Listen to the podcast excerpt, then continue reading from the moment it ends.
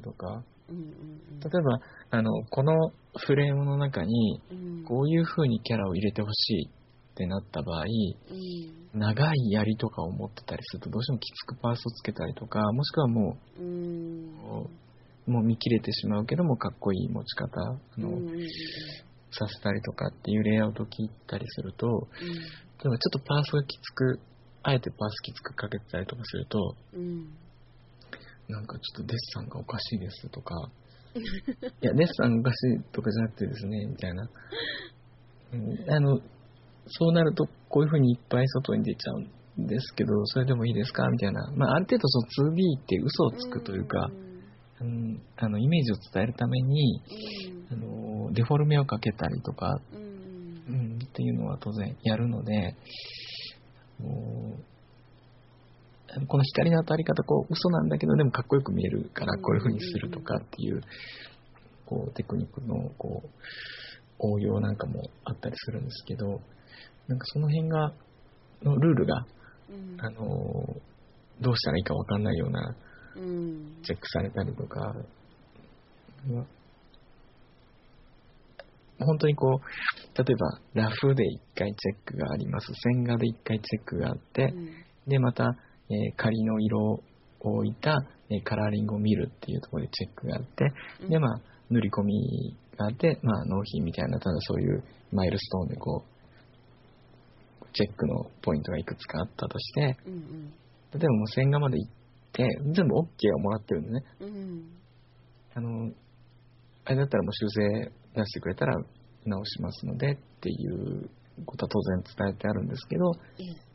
もう線が仮入れまで、仮色置きまで行ってから、ちょっとやっぱり、あの足のこの感じがあれなので、みたいな。やっぱりちょっと、みたいな。うんすごい感覚的なこと言われるんですよね。な。うんかね、はあ。もっと派手にとか、うん。もっと強そうにとかって、そのなんかね、よぼんやりしたうん。ダメなディレクターほどぼんやりしたこと言ってくるので、あの、そういうのきついですね。なんかもう、それが単独クライアントであれば、ええ。まあ、アホくさと思って、もう、もう、なあの、強く出て、もうオタクとはもう、ちょっと、あれなんで、もう他の人に頼んでくださいみたいなこととかもしたりするんですけど、ええ。なんか、ちょっと付き合いで、こう、断れない人が、この仕事を受けてくんないかとか、あったりするともう結局、うん、もうちょっと苦労しますね。頑張らないといけなくなっちゃう。本当なんですよ。難しいのはあれですね。クライアントさんのええ。ビジネススキル。低い時がしんどいですね特特にあの絵とかそういうの全くわかんないのに CG をしないといけない立場に立ってる人がこう来たみたいな。そうなんですよ。なんか。来たみたいな感じですよね。そうなんです。よ。あのメーカーでそのディレクターを、ディレクションをこちらからして外に発注する場合は、えもう本当にもう丁寧、本当にもう中学生でもわかるような、えうん。もう全部お膳立てまでこっちで仕様を出してとか、うん。そういう風にしないといけないよって後進の子たちに教育したりとかもしてたので、ええ。あの、で、ダメな外注さんとかは外注教育って言って、ええこう、さりげなく、あの、こちらから提示しながら、こういう風にやってくださいねっていう風にも参考書であるとか、ええそのフォーマットを渡して、その、それに倣って、えー作業を進めてもらうように、こう、しれっと教育するようなこととかもできたんですけど、うん。今逆に僕が、あの、受注する側なので、ええなかなかそういう風に、こう、いかないことも多くて、言えないですもんね。そうなんですよ。本当に逆に僕が、ええ。の方から、じゃあ、あの、こう、スケジュールがここなんだったら、こう、えっと、なんつうの、バッファーほ、あの、修正の保険期間をこんだけと取った方が安全だと思うんで、ここがデッドラインでしたら、うんここにこういう風に、えー暫定納品するので、えーじゃあ、その、逆算して、ラフはここまでに出しますねとか、だから、だいたい2営業日ぐらいで、あれくださいねとかでも、こっちからもう指示を、最初からお,、ね、おね願いとして指示を出すんで。はあもうで、こっちでディレクションをするみたいな。もうダメだと思ったらもうそうする。すぐこっちが、なんでしょう。なので、あの、僕から丁寧に、あの、提案が言ってる、ええ。あの、取引先さんは、あの、教育されてると思ってくださいね。そうなんですね。もうナスとキュウリみたいにならないぞみたいな状態ですね。いや、本当ですねう。んいや、でも本当に向こうも、ええ。あの、先方さんにも、こう、良くないと思うので、その、ええ。今後ね、良くないし、こちらも別に、こちらも無駄なことを、作業をしてる暇があれば、もう一件でも二件でも別の仕事を入れたいので、ええ。なんかやっぱそう、まあ、なんかぼ自衛策ですかね。ええ。なんか一人でやって、まあその点はまあ、うん良かったかな。前、その会社勤めしてて良かったかなと思いますけど。うん、そうですね。うん。はあ、でも、まあ、他の職種の方からもそういうのは聞くので、ですよね。皆さん同じところで苦うん労されてるなって思いますね。もう、大黒さん流の乗り越えるコツってのは要するに逆教育。そうですね。外注教育。外注教育をもうしてやるぞみたでいな。もしちゃうっていう。ありがたい、ありがたい受注先ですね。普通しないのに。あね、本当は。また次来たら困るしみたいな感じありますもんね。そうなんですようね。ん、また次来た時こんなんだったらもう嫌だギャーってなりますもんね。そうなんですよ。でもあんまりひどかったりするとう、ん。あれですけどね、もまあ。う途中、途中でやめることは、できないけど。まあ、途中でやめたこと一回ありましたけど、一回か二回、もうダメだこいつと思って、もう、もういいですっていう。う、うんんオタクとはっていうことありましたけど、でもまあでも、あれ、あまりあれだともう次から受けないですね。そうでね。うん。あの、ちょっと忙しいので、すいません、はい。今無理です、みたいな。うん。うん、オタク、ちょっとしょっぱいので言言わないですけど。心の中ではそう思って。思ってますね。本当にないないない。口口の先ではあの忙しいのねとかって。そうそう、本当に。まあ、いろんな体験をされてきて、あの、非常に、こう、心の中は、もう、あれですね、老快な、もうナス見ても、も紫ですけども、黒光りしますけども。老快な、まあ、あの、経験者なんですけれども、はい。まあ、この仕事をしてきて、まあ、まあ、まあ、まあ、この仕事に伴うことでもなんですけれども、嬉しかったり、すごい感感動したりしたことってあります？そうですね。まあ、やっぱり単純に嬉しいというか、単純にその、わあ、嬉しいなって思うのは、やっぱりその、ん書いたものとか、その作ったものがリリースされて、ええ。まあ、その、お店に並んでるとか、うん。本屋さんに並んでるとか、うん。なんか、それはやっぱり、まあ、もう、ただただ純粋に、わあ、嬉しいって感じですね。うん。うん。まあ、まあ、それはまあ、作家さんとかも、どなたもそうだと思うんですけど、それはほん、運も損もなく、ただ、ただふ、ただ嬉しいっていう感じ。あるって感じですねう。んね。あとは、まあ、あの、それがね、まあ、あの評価されてるのを見聞きしたりすると、やっぱり、ああ、すごいありがたいなと思いますし、うん。嬉しいですし、あとは、あれですかね、あのなんかこう、いろんな方と、うん。こうつつながっていったりとか、うん。うんうんあのまあそれはあの同業者じゃなくても、うん。同業者でも同業者じゃなくてもなんですけどやっぱりなんかお仕事をするにあたってどうしてもあの営業かけたりとか、ええ。あの依頼されたりとかっていう当然こう人とのやり取りがあって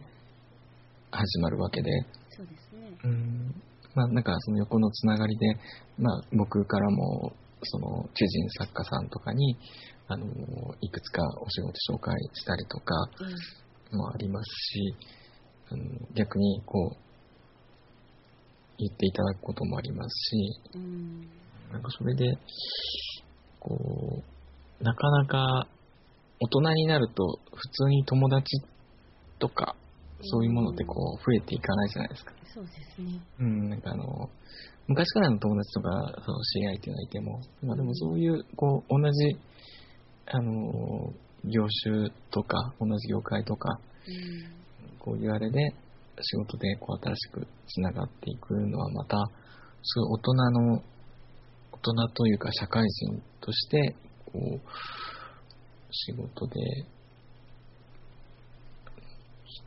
こう、人とつながっていくのはすごいありがたいなとか、まあ、嬉しいなと思うこともありますし、うんああ、なんかあの人とまさか、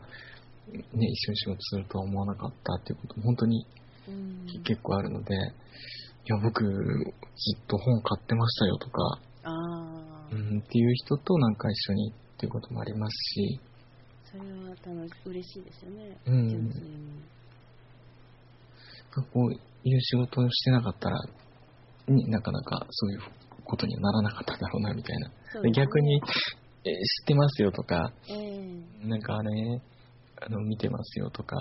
僕あの、ゲーム昔好きでやったんですよとか、ええなんか、そういう感じでこう言われるようなこともあったりとか、うん、なんかそういうつながりはすごい嬉しいですね。なんか、か感動したりするというか。あ縁が縁がって思いますよね。うん。まさかこんなことになるとは、みたいな。そうですよね。ねえ、なんか。じゃあまあ、長く十何年どのぐらい十どのぐらいになるんですかね仕事を始めて。仕事、社会、まあ社会人として仕事を始めてからはもう10、いや、20年近く、いや、そんな何年か。10、まあ十何年って感じですけど、ええまあ、その間に、あのまあ、一人だけじゃなくて、まあ、独立する前も含めてですね。はい。やっぱり一番自分が手がけた中で一番好きな作品ってありますか？自分の携わった、はい。自分の携わった作品、でこれは愛着があるなと。あー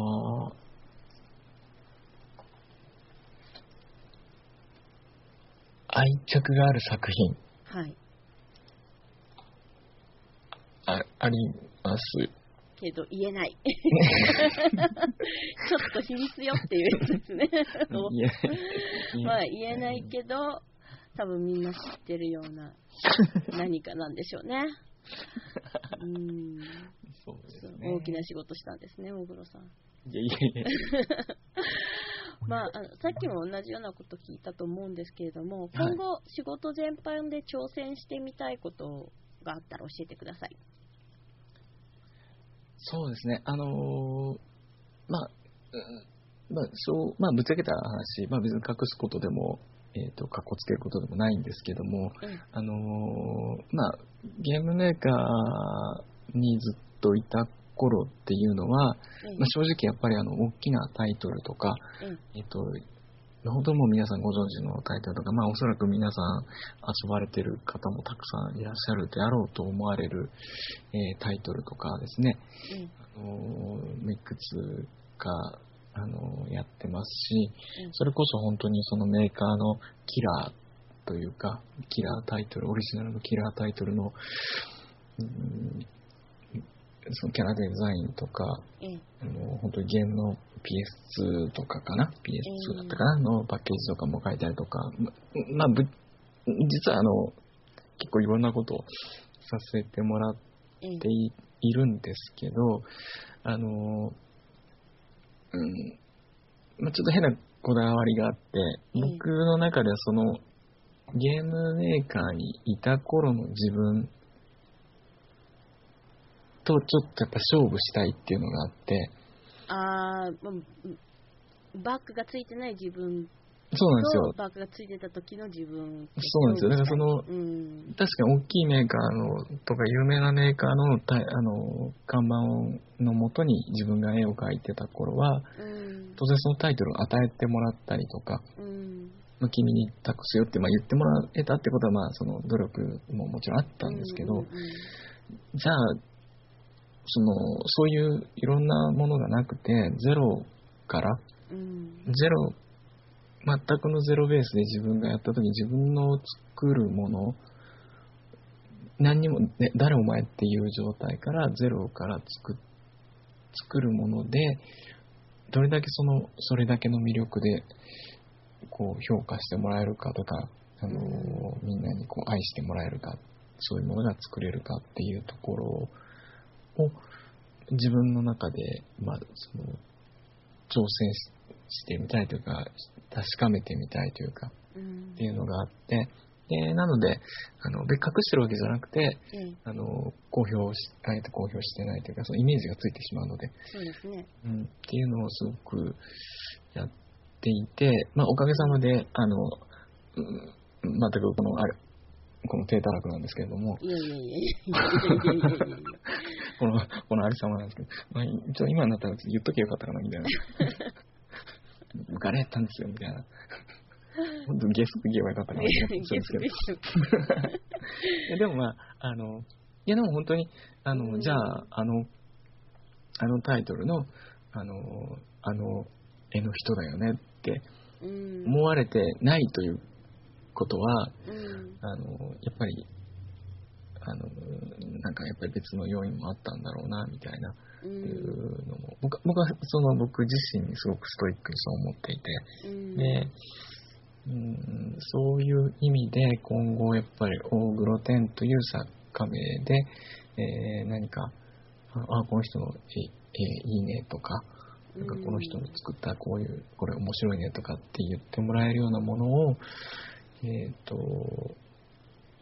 まあ、絵絵描きの部分、えイラストレーターとして、ええ。ーこうやっぱりこう周知してもらえるような、なん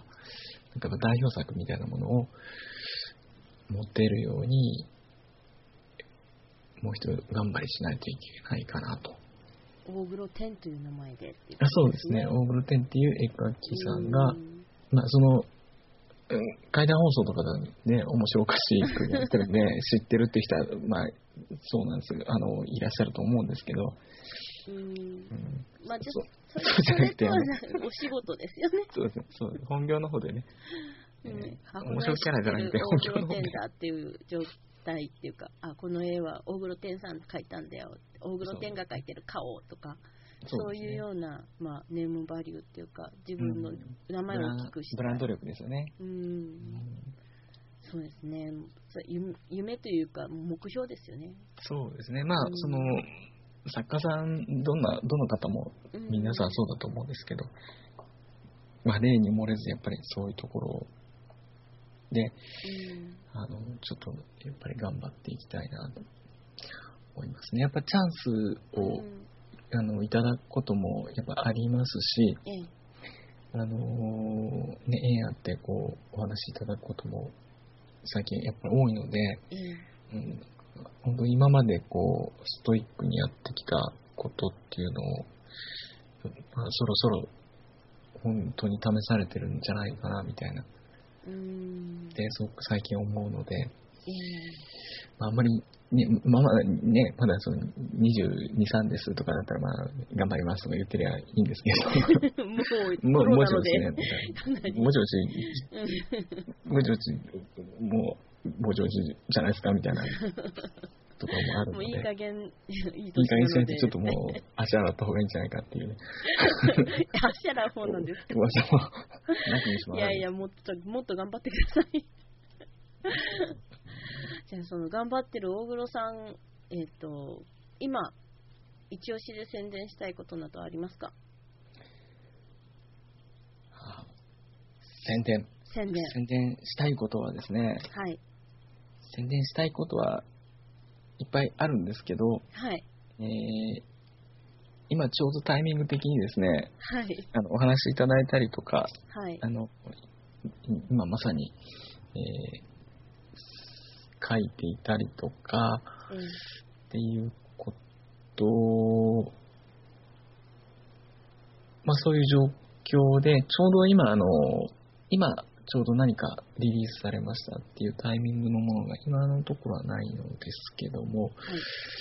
えーそうですね、うーんと、作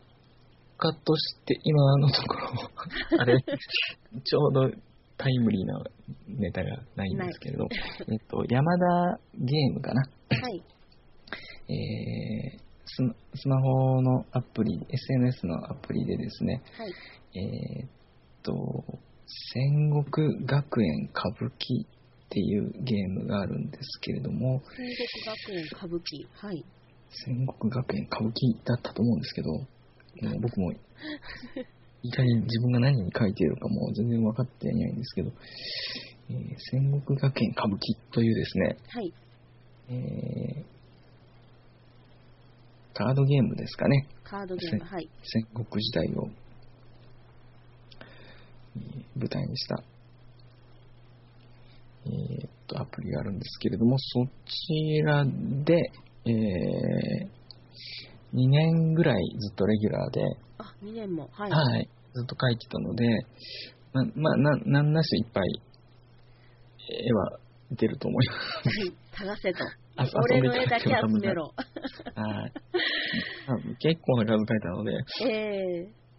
あとですね、恐ろしいことに、なんなんかわかんないんですけど、ええあの、僕基本的に無課金で遊ぶんで、はい。あの、無課金で遊ぶので、はい。見たことないんですけど、なんか、いわゆる課金しないと見れない。出てこないのばっかり書いてた。んで、僕自身見たことがないんですよね。ダメじゃん。そうなんですじゃあみん、ゲームする人には俺の絵が見たかったら課金しろ。SNS ゲームアプリの手先課金に割って状態になってる。課金、課金してもですね、僕には一銭も入ってこないんで、あの、大丈夫です。課金しなくても。なんというひどい。自分の雇い先にいやりたてるようなことを。大変お世話になっております。ありがとうございます。このアプリは Android とか iPhone とか決まってるんですか？わいや、わかんないです。かんないんですか？まあ、じゃあちょっと、あの、調べてですね、はいまあ、あの、素材としてちょっと、があの動画にするときは、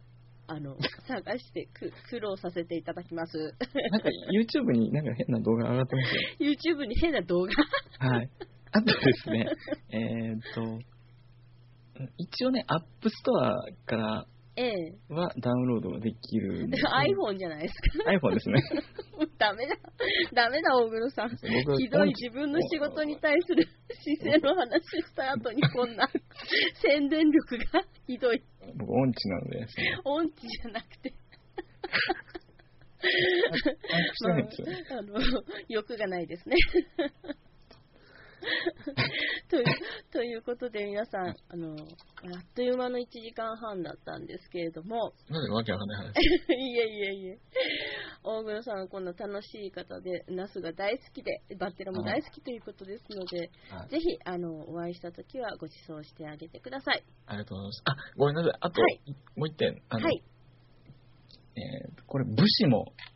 武士も。武士もさんから、武士郎党ですね、武士もさんから出ている、はい、えー禁断召喚サモンマスターっていうですね、禁断召喚？えーこれも App Store って書いてますね。はい、えー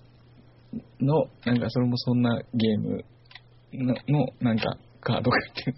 そのカードも書いてますと。なんか、なんか書いてるんで。はい。はい。課金したら出ます。課金されてます。えっ、と、さっき、あの、録音消えてしまいましたけど、はい、あの、サモンマスター、課金しないと見れないそうですが、大黒さん、最後に。はい。別に課金しなくても大丈夫です。ひどい。では、あの、皆さん、今日のゲストは、大黒天さんでした。ありがとうございます。ありがとうございました。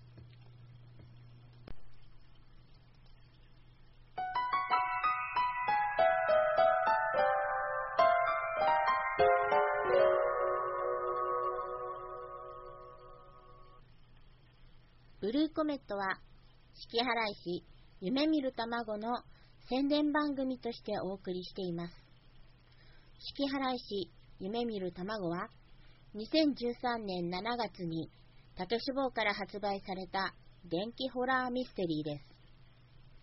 簡単なあらすじを紹介します。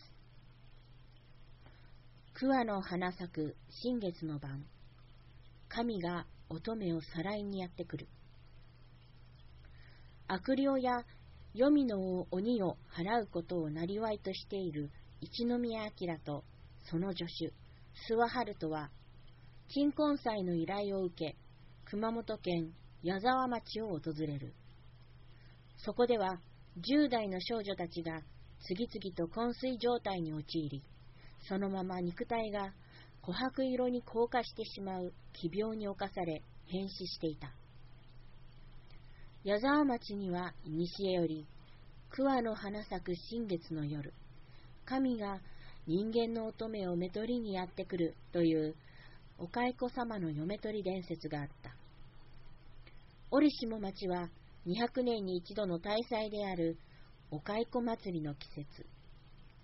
お蚕様を祀る不掃寺では本尊の即身仏が200年ぶりに開帳されたが、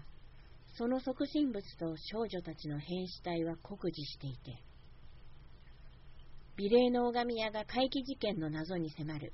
電気ホラーミステリー。アマゾンなどのネット書店、全国書店で販売しています。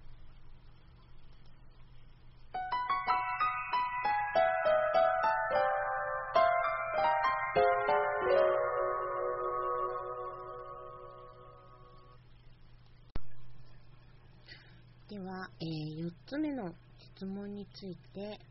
答えていきたいと思います。今回の質問は、作品を考え、出来上がるまででどのくらいの日、時間がかかりますか？といった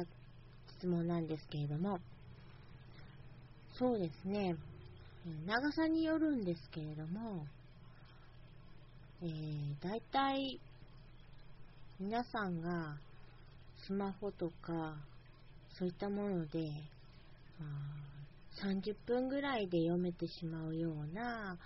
小説になると、まあ、出来上がりも構成とかも誤字脱字自分で調べないといけないんですけど、そういったことまで全部やった上で、えー、納品までにかかる時間は、まあ、早くて3週間とか2週間、まあ、どうしてもこう体調とかで行き詰まったりとかあれば1ヶ月ぐらいが目安になりますね。で、やっぱり文句1冊分となると、それなりに時間かかって、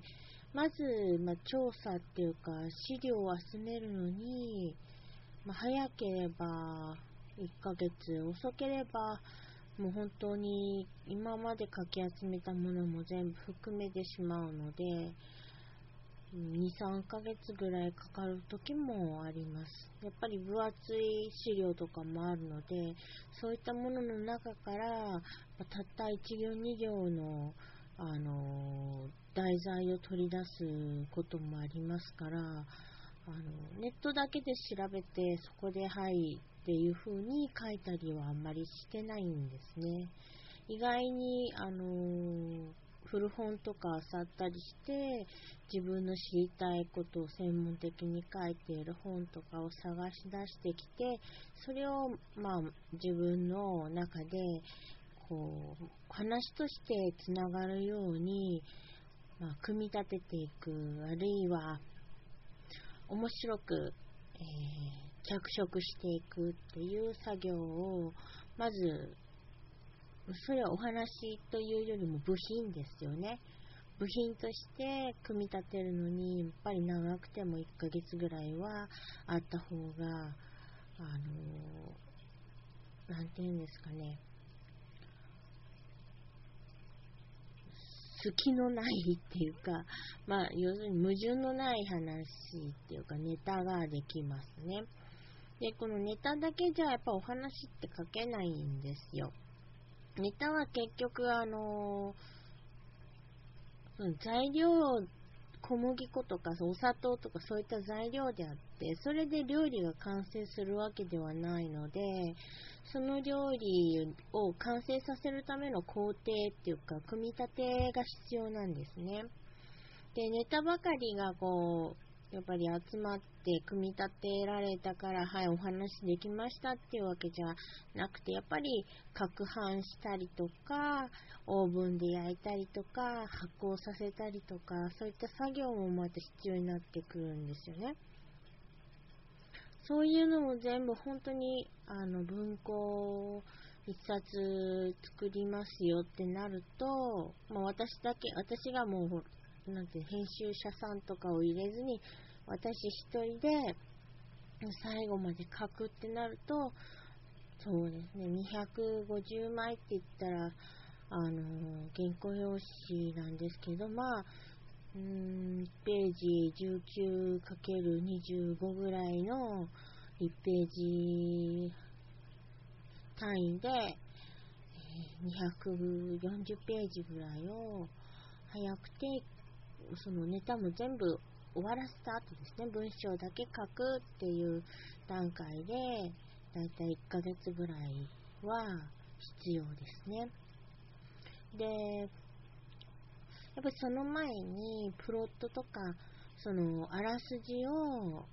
うん、編集者さんにこういうふうなお話にしますけど、何か疑問ってありますかみたいな感じで私は送ってるし、まあ、そういうふうなことを求められるので、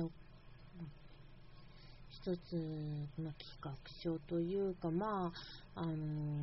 そういう形でプロットを送らせてもらうんですけれども、まあ、そのプロットをに、あの、やっぱり編集者さんがこれはちょっとわからないとか、あの、やっぱ私だけじゃわからないような、やっぱり落ち度っていうのがあるので、そういったことをやっぱり編集者さんっていうのは調べてくださるんですね。で、まあ、この商品名はもう使われてますよとか、これは商標登録なので使えませんよとか、そういったこともちゃんと教えてくださるので、それも全部そのやりとりですね。その、これは、えー、どういう意味ですかとか、これはこういう風に表現するよりも、あの、もう分かりやすくこういう風にしてみた方がいいんじゃないですかみたいなアドバイスもあったりして、それもやっぱり鑑みながら、えーお話として、じゃあ新しいこういうエピソードを入れれば、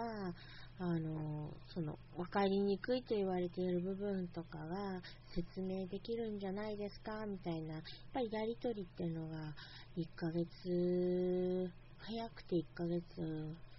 2ヶ月かかるんですよね。で、そこで、じゃあもう GO しましょうかっていう話になって初めて、まあ、書き始めるので、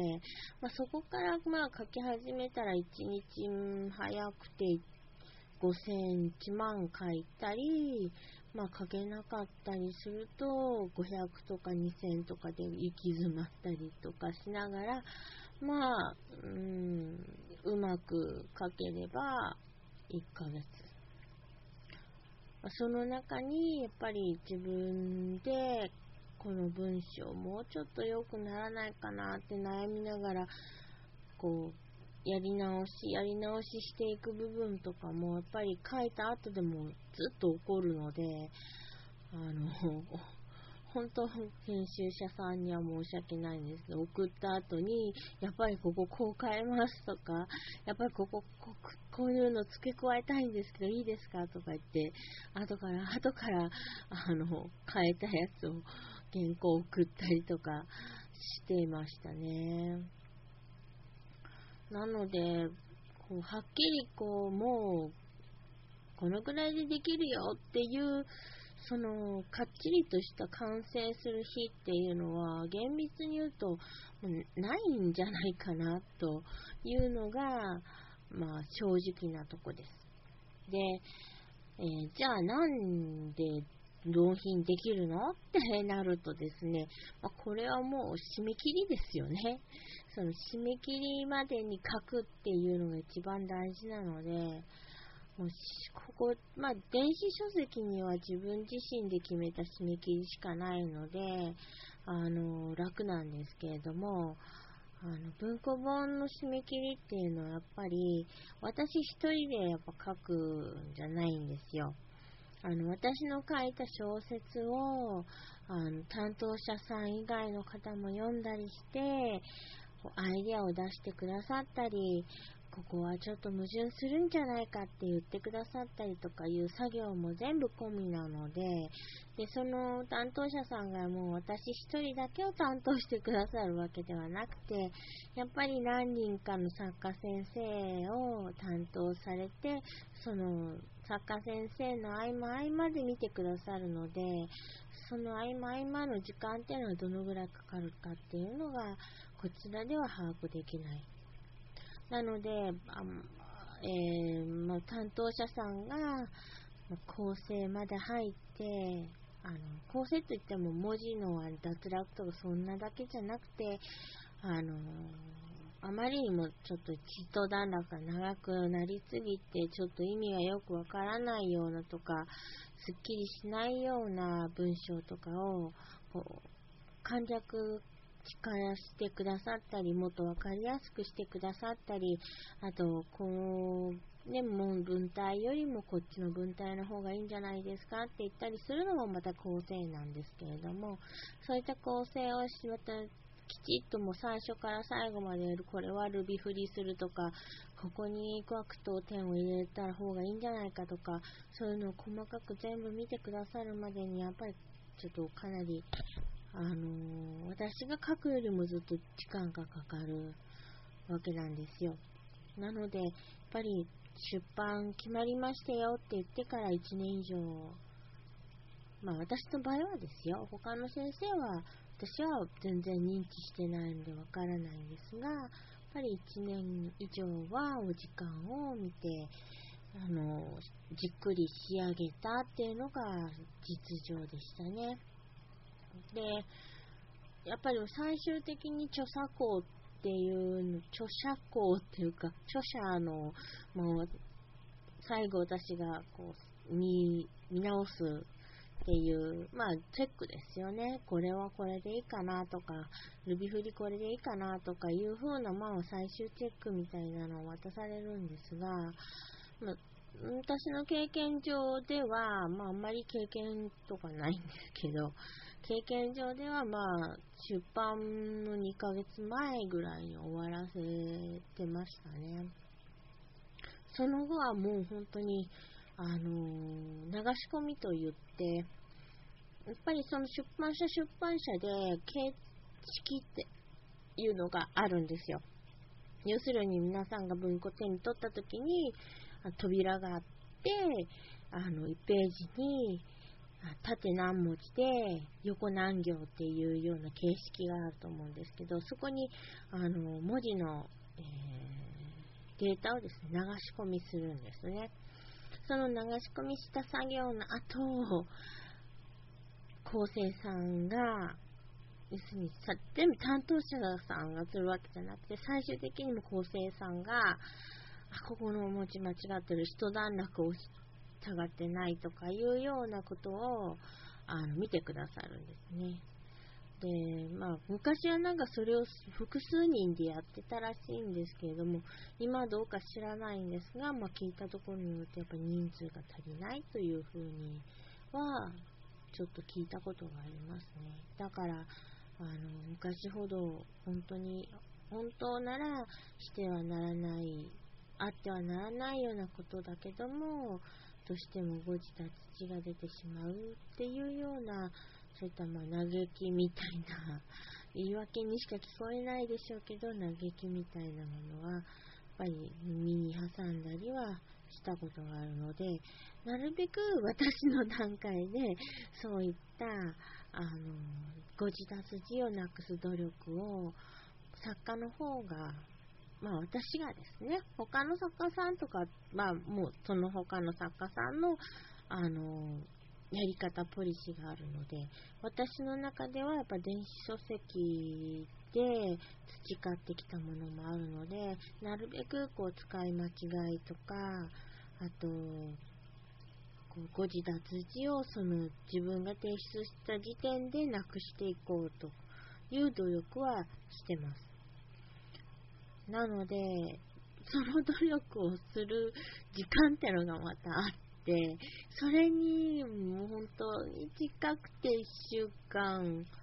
もうこれも時間がなくて1週間しか取れなくて、ひいひい言いながら1週間で終わらせる時もあれば、全部音読して、音読ソフトで音読させて、一文字一文字見ていって、えー、ちゃんと構成ソフトかけて、あの、同音異義語とか二重表現がないか調べたりしてっていうのはやっぱりやってますね。で、そうですね。あと他にその出来上がるまでっていうのが難しいんですけど、さっきも言ったんですけど、あの、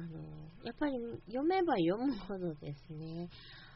いや、これよりこっちの言葉のがいいかなとか、いや、この文章はこう、助詞をこういう風にした方がいいんじゃないかとか、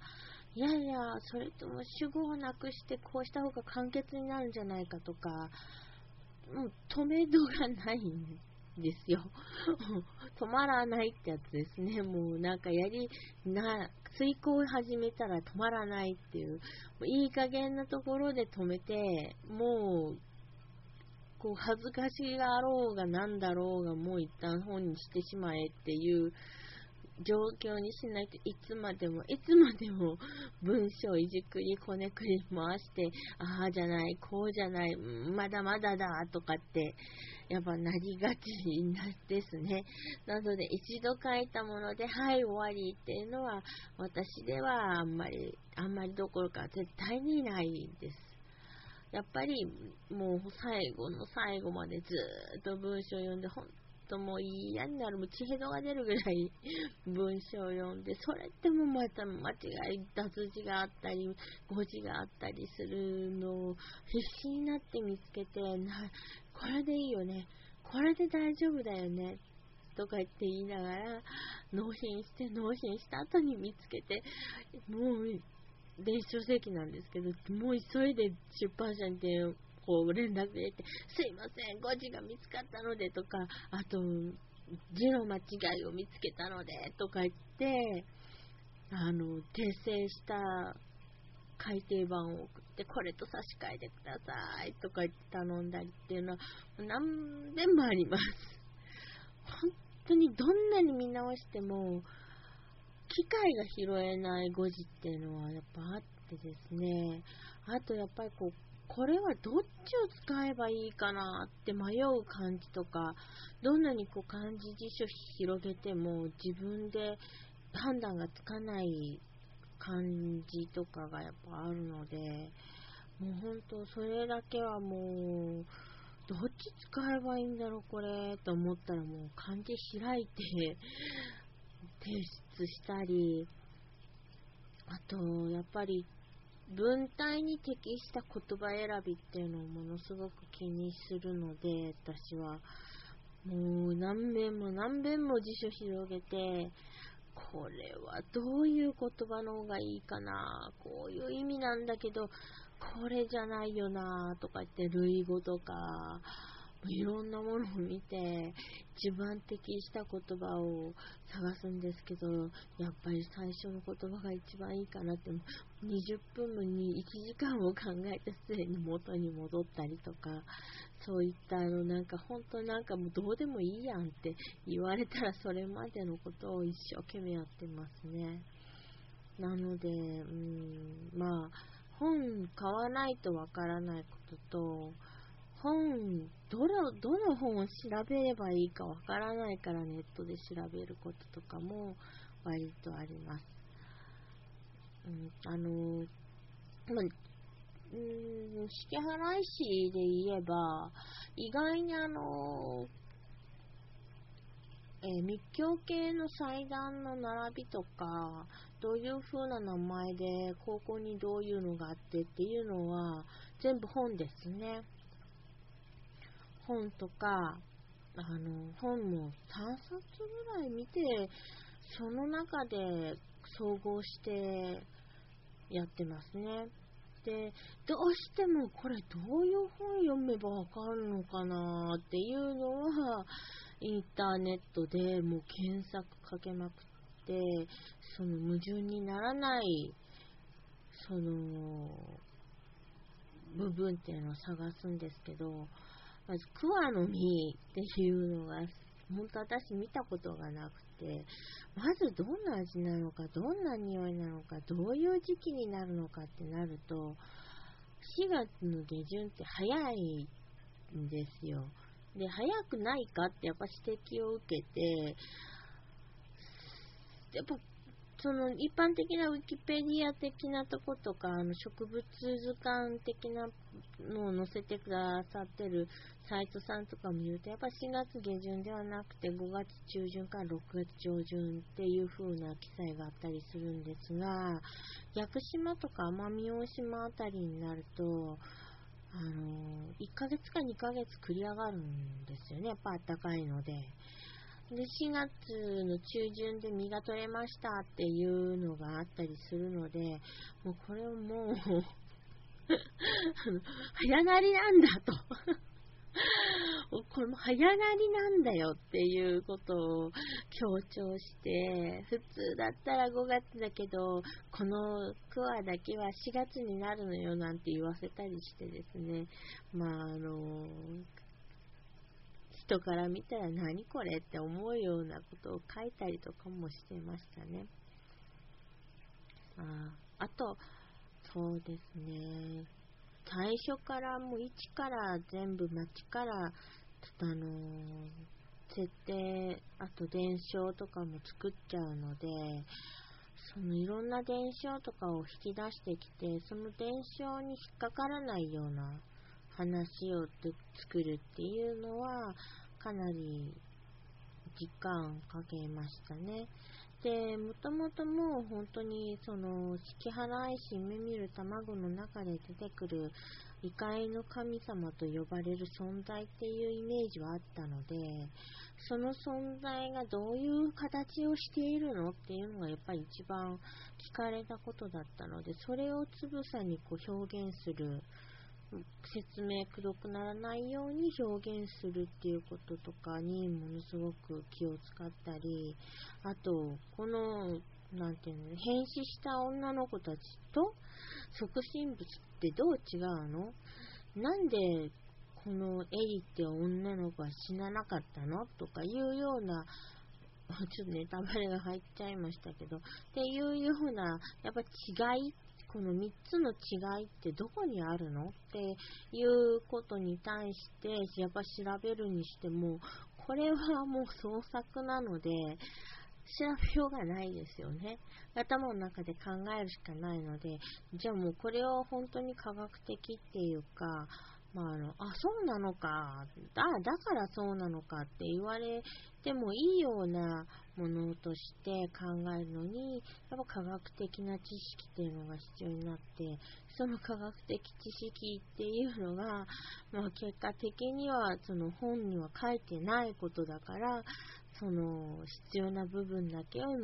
抜いて調べていくっていう方法になると、ネットが一番無難だった。かなと思いますね。であと、あの、天然単位のクワの木が出てくるんですけど、これもやっぱりリアリティがないと、あるわけないじゃんって否定されるとそこで終わっちゃうっていうのがあるので、実際、洞爺湖には1200年か300年生きてるクワの木があるんですね。なので、その、洞爺湖の桑の木をこう引っ張り出してきて、あの、これがあるからこれも存在してておかしくないっていうような裏付けを書いたりとか、やっぱり、なんていうんですかね、こう、全部空想で書くってなると、なかなかこう、ああ、そうなんだって思ってもらえないっていうのがあるので、その、ああ、そうなんだって思ってもらえることを調べるのに、すごく時間がかかります。かかります。はい。なのでまあ、文庫のような長編の作品になると、まあ、最低でも資料を読んだり集めたりするので半年かかるかなみたいな。あともう書き直しは入れなかったら半年なんでしょうかね。で、まあ、反対に、えー、電子書籍でそのさっき言ったみたいに30分で読めるような作品を書くってなると、もう私の中での決め事なんですが、あのー、まあ、あんま聞きたくない人もいると思うんですが、もう観音小説だったら、やっぱりエッチな部分を前面に出さないといけないので、あの、観音小説書くってなったら、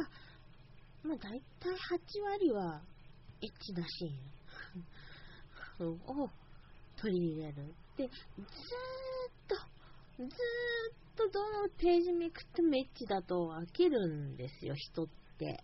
お腹いっぱいになるので、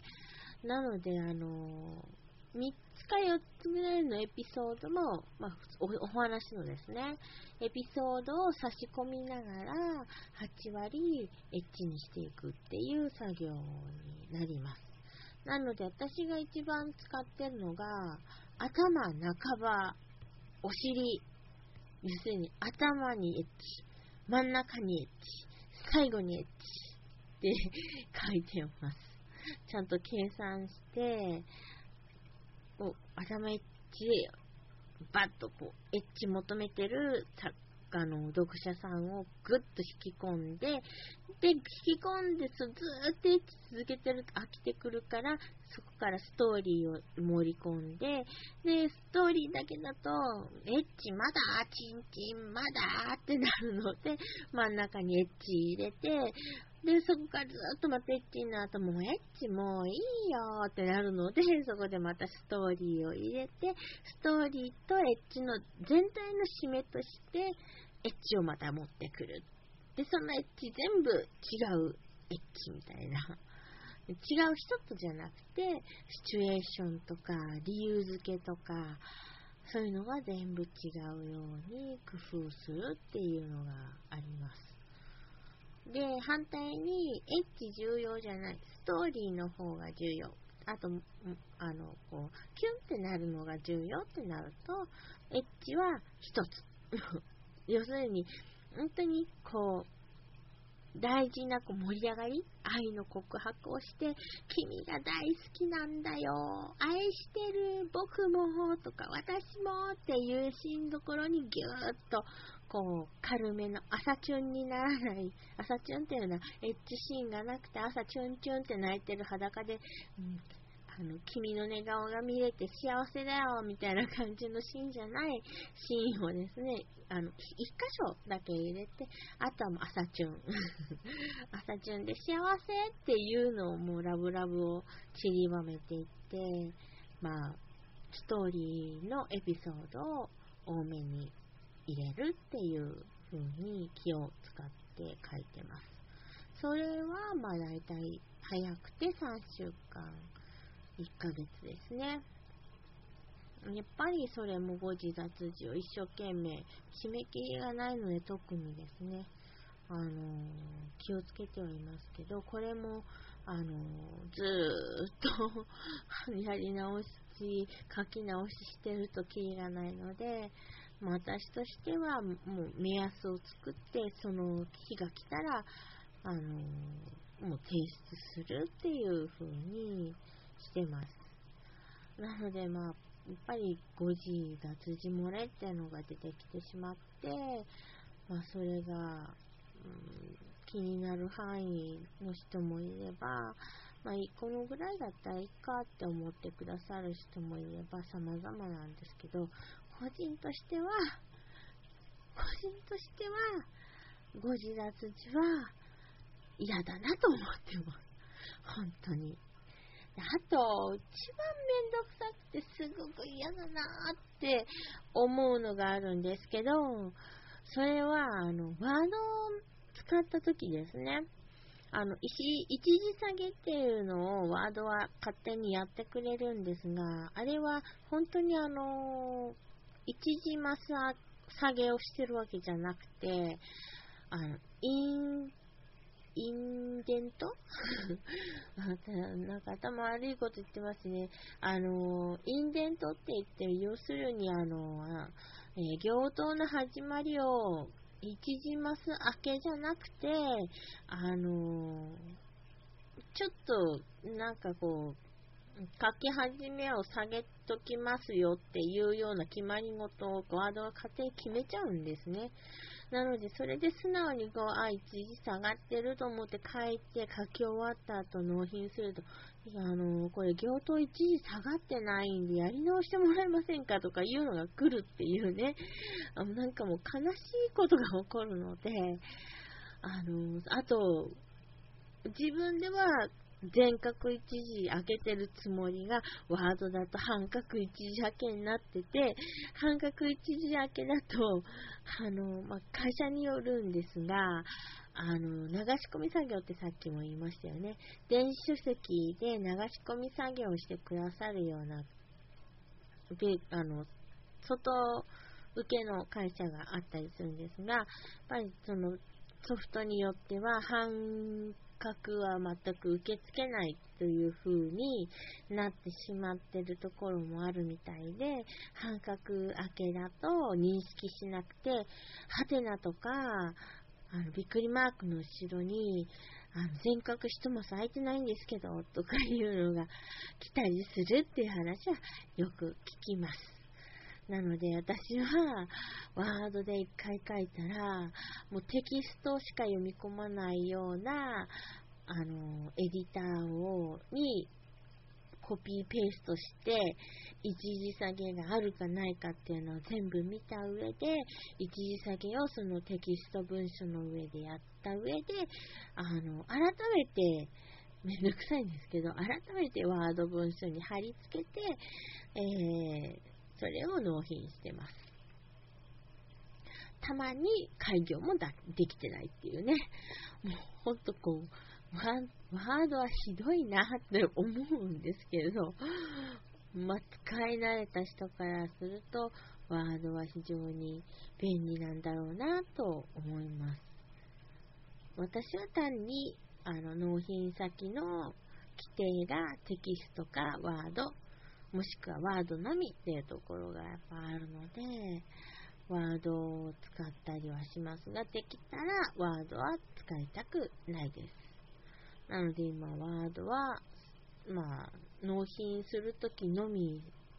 書くときには使ってないですね。別の、本当にあの、HM、あの、HAM、HTML っていうあの、ホームページとかを作ったりするときに使うエディタとか、あと、オーズエディタとか、あと、ちょっと使いにくいなぁなんて思いながら一太郎を使ってます。はい。ワードは本当に最終段階でしか、ああ、ごめんなさい。最終段階でしか使わないようにしてます。はい。えー、実はこれで、えー、質問がなくなりました。なので、まあ、フリートークを話してもいいとは思うんですが、うーん、それを人が聞きたいと思うかどうかっていうのが非常に謎でございまして、あのーやっぱりできたら聞いてみたいなっていう読者さんの要望に応えたいなっていうのが本音なので、うーん、もうちょっとこういうところを聞きたいなとか、キャラの作り方ってどうしてますかとか、あとどういう時にネタが頭に浮かびますかとか、どういうものを参考にしてますかとか、あのーいうのがありましたら、えースカイプでも、また、あのーアカウント、ツイッターアカウントの方でも、あとメールの方でも、あとブログの最初のあのメールフォームの方でもいいですので、あの質問などを寄せていただけたらと思っております。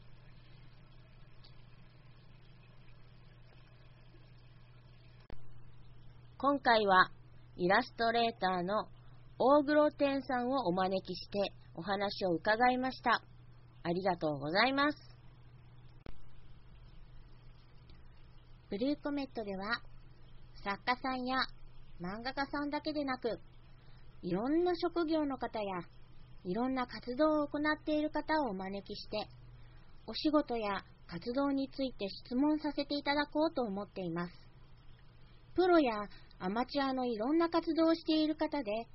番組に興味がありましたら Twitter アカウント A 数字で AO アンダーバー数字の2アンダーバー SATORU